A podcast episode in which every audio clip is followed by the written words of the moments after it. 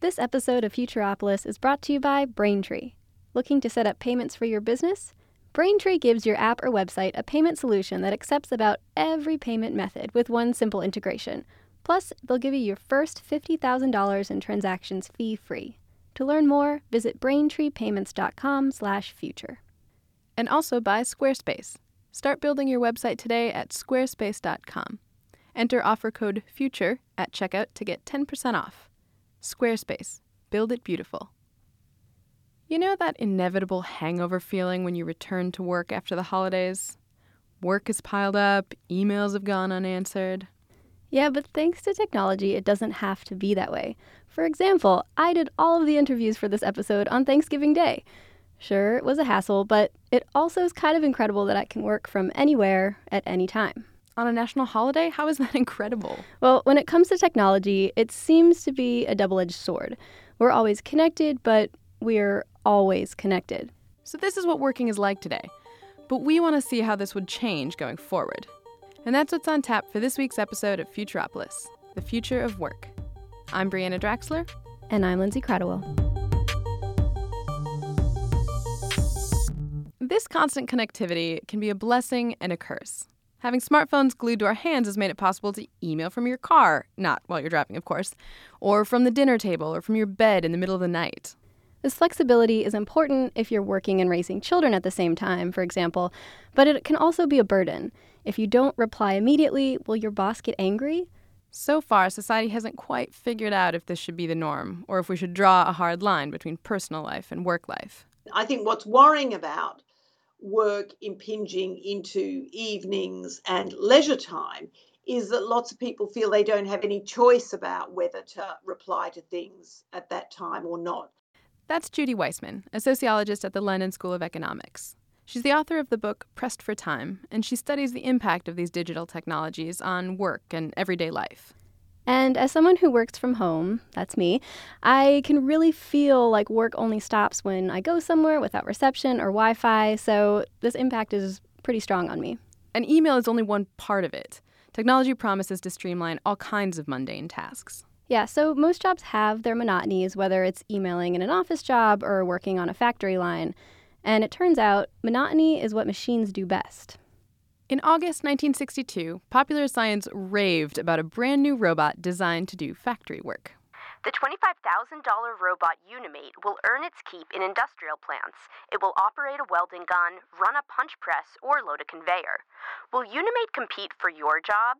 If so, chances are your job isn't good enough for you, answers its maker, Consolidated President J.P. Engelberger. Where Unimate shines is precisely at tasks that human workers shouldn't be doing, he maintains. Jobs that are hot, noisy, hazardous, or monotonous. Let our mechanical slaves release men from drudgery, and let's give men jobs that are worthy of men. So robots are supposed to swoop in and save us all from menial tasks, letting humans take on more meaningful work. But it's not always going to be a smooth transition.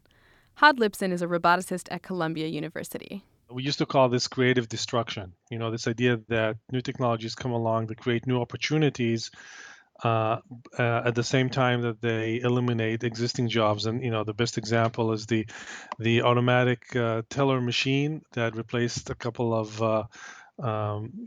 bank tellers, but also created, better banking and new online opportunities for developers and so forth. So computers eliminated bank tellers and created new opportunities for high-speed trading, but not every bank teller can immediately be trained to be a quant on Wall Street. But let's be honest, we're the ones creating these technologies after all. Sure, the we might be young technophiles experimenting in Silicon Valley, but it's not like robots are building themselves.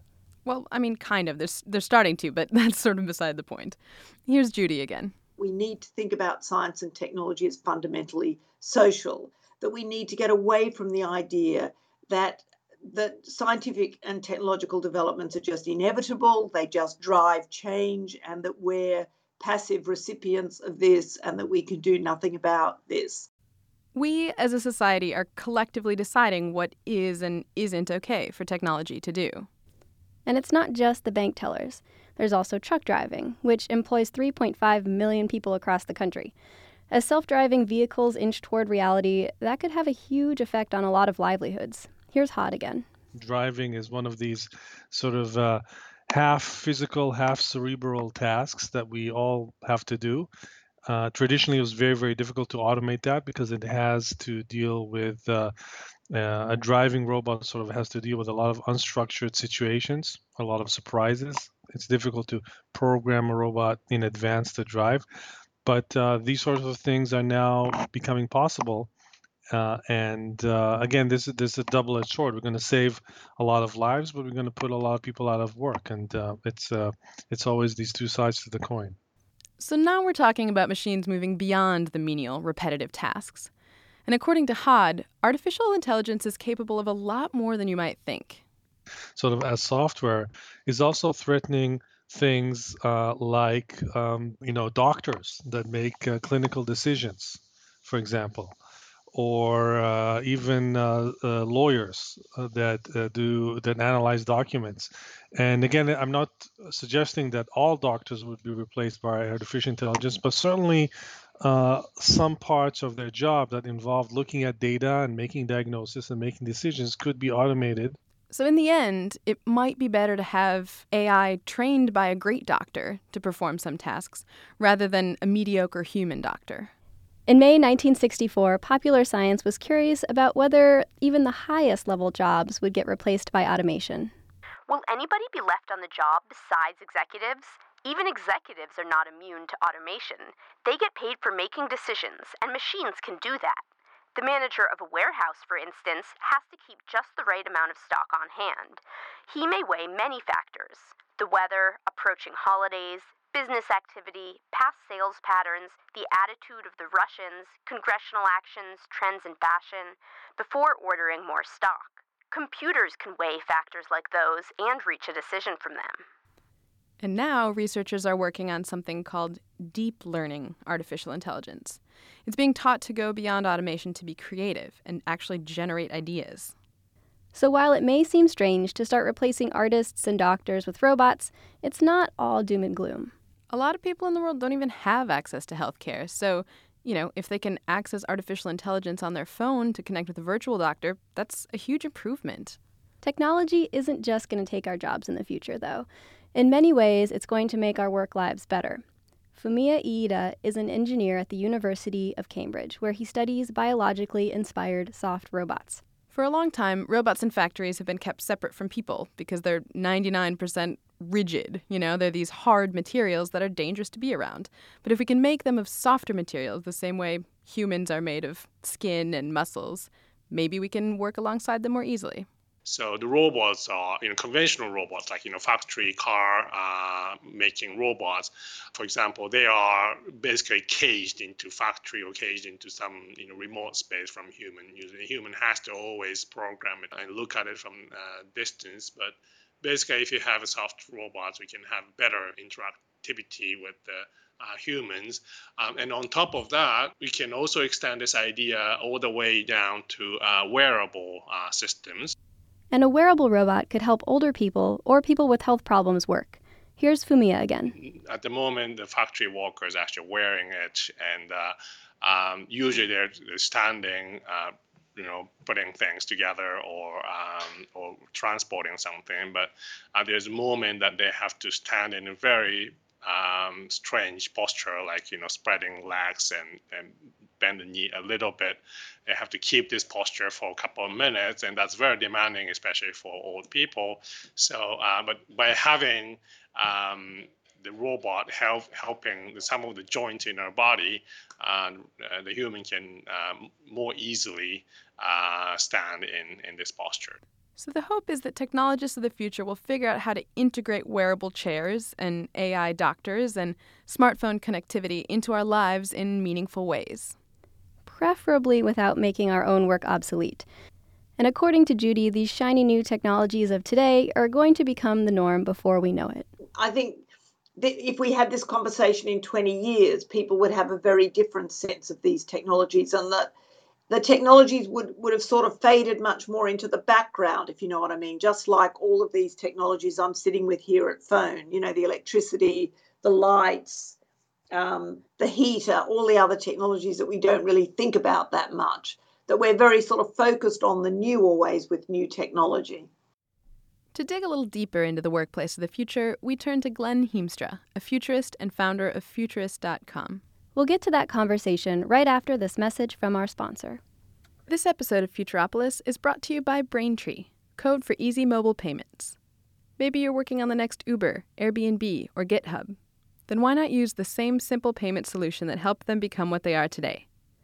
Braintree makes mobile payments so fast, easy, and seamless it's almost magical, or futuristic, you might say. Add it to your app with just a few lines of code and you're instantly ready to accept Apple Pay, Android Pay, PayPal, Venmo, credit cards, even Bitcoin. And if some other way to pay comes along, they'll support that too. Sounds to me like the end of paper money, which, for those of you who are interested, is a long-running tradition, began in the 13th century when Kublai Khan declared that money should henceforth be made of paper. Anyways, Braintree's fast payouts and continuous support mean you'll always be ready, whether you're earning your first dollar or your billionth. See fewer abandoned carts and more sales with Braintree's best-in-class mobile checkout experience. To check it out for yourself, visit braintreepayments.com/future. And now, back to our conversation with Glenn. Hi, Glenn. Can you tell us what it is that you do? Yes, I am the founder and owner of Futurist.com. I've been a professional futurist since the 90s when I set up the company. So I think, one of the old adages we kind of hear when we're looking to the future is that we're training people for jobs that don't exist yet. What do you think those jobs are going to be or might look like? Interestingly, I'm becoming more convinced that there will be an increasing number of jobs dealing with living in space, as the various private companies are increasingly successful at launching and bringing back both rockets and satellites and so on. And the leaders of those companies have visions of hundreds of thousands, even millions of people living and working in space, right out of the old science fiction stories that we used to see. And I'm thinking that could be a much bigger deal in the later in this century than we might think today. Yeah, that's definitely not something that many colleges have a program for at this point, at least. No, I would imagine not. Do you think there's any particular skills or technologies that you think the employee of the future will need as sort of standard practice on their resume? Yes. It's a little hard to put on the resume. Number one, a lot of people would answer that and say, well, they should know how to code and how to work with data at a more granular level rather than just, signing into a spreadsheet program or something. And that will probably be an advantage. But I always assume that there will be advanced technologies that will make that very easy. And so it's just a matter of following menus.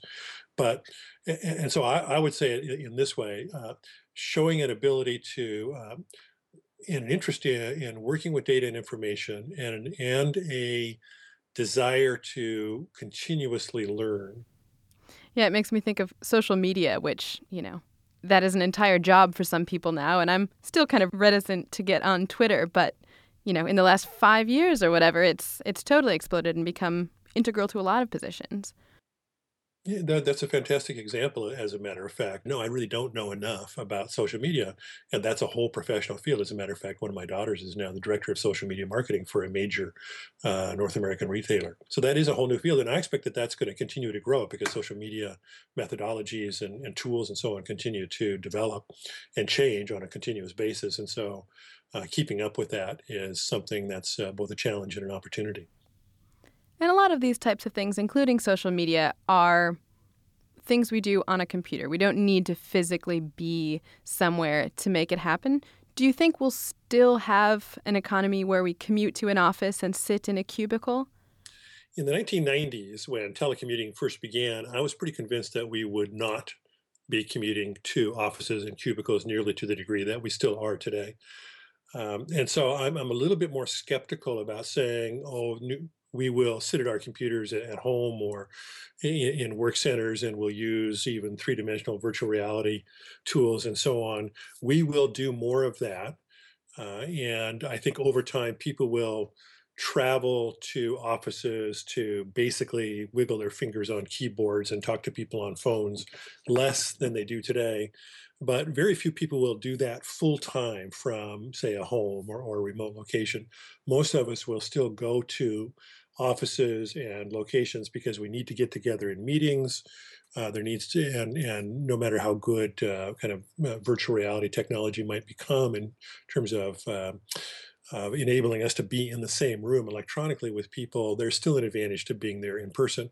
So over time, the amount of people in offices at any given time will shrink, but they will still exist in 20 or 30 or 40 years. Do you think we'll get to a point where we don't need to be working 40 hours a week because we've become so efficient? Yes. And that doesn't necessarily mean that we will do that, of course. There was a study, and I wish I could remember the person's name, that took a look at the standard of living circa 1950, where everybody had a relatively small house, and you had one car, and you had one television, and you had one radio, and you had one refrigerator, et cetera. And her conclusion was that if we had increased productivity at the rate that we did, and everybody said that living standard is good enough. We don't need bigger houses. We don't need multiple TVs. We don't need multiple cars, et cetera. Everybody could be working half-time today and having that kind of 1950s standard of living. But, of course, people kind of like new things and they like more things and so on. And so even though we might be more efficient and able to do that, I'm not convinced that we will. Hopefully we might get into a situation where that's an option for people. But I don't know that would become a standard for the whole society. We'll be right back after this word from our sponsor.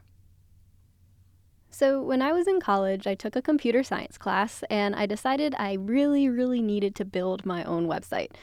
Armed with a very basic knowledge of HTML and CSS and JavaScript, I built a very clunky, ugly, boring website, and it took me a really long time. Had Squarespace existed at the time, I probably would have saved a lot of my late-night college hours, and it would have looked a lot more professional and a lot better.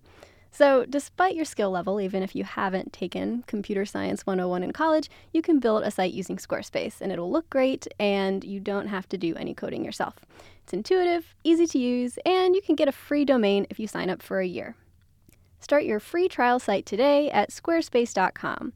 When you decide to sign up for Squarespace, make sure you use the offer code FUTURE to get 10% off your first purchase. Squarespace, build it beautiful. And now, back to the show. So, what changes are you most excited for when you look to the future of work?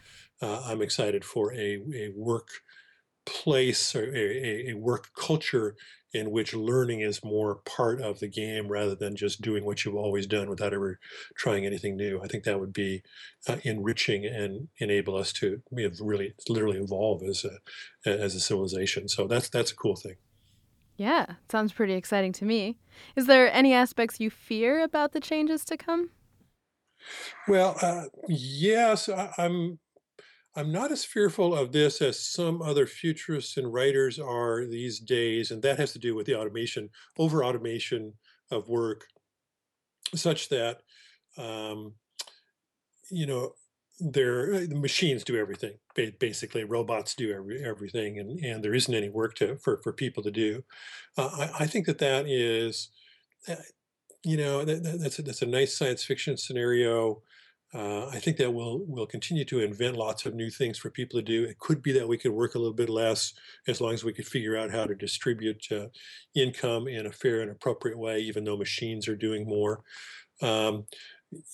So I'm a little bit concerned about that, but not overly concerned about it. I think that we'll adjust and take advantage of automation more than sort of being completely sort of outsourced by automation, and there's nothing left for people to do. And if there's nothing left, if people don't need to make things anymore, there's all kinds of things that people could do instead. Do you have sort of an idea of what that might be if it's not physically making things? If we're not physically making things, imagine a world where you're manufacturing things molecularly using nanotechnology, and what's not done that way is done by robotic machines and robotic factories. Well, then what we make is entertainment, and we make literature, and we make art, and we make human relationships. We make schools. We make all kinds of things that enable people to live richer lives rather than just sort of punching out the next thing that we need to manipulate with our hands. So, you know, that's I realize that's a little bit over optimistic perhaps, but that's the future, which I think is possible, at least. Don't think there's anything wrong with this sort of sci-fi inspired utopia. We could all use a little bit more of that. Yes. Yeah, I'd like to, I hope I'm around to see home offices on Mars. That would be cool. Fingers crossed. Thank you so much for speaking with us today, Glenn. We really appreciate it. You are welcome. Something that has stuck with me since our money episode is a quote futurist Heather Schlegel told me. The future's already here, it's just unevenly distributed. As it turns out, we seem to have a citizen of the future working at Popular Science. Katie Peake is our information editor, and while she attends meetings and stops by our cubicles to chat, she does it via telepresence robot. So we had a couple of questions about what that's like. So maybe to start, if you could just tell our listeners what the telepresence robot is and how it works. So yeah, that's a great place to start. The robot is, it's a screen that's attached to a heavy base with a couple of big wheels on it by sort of two long stalks or stilts. And it uses the wheels to drive around, and then on the screen appears my face. And so it's sort of like a video chat software that you can drive around. And I actually click a little button that says beam in, and I click the button, I beam in, and I appear on the screen.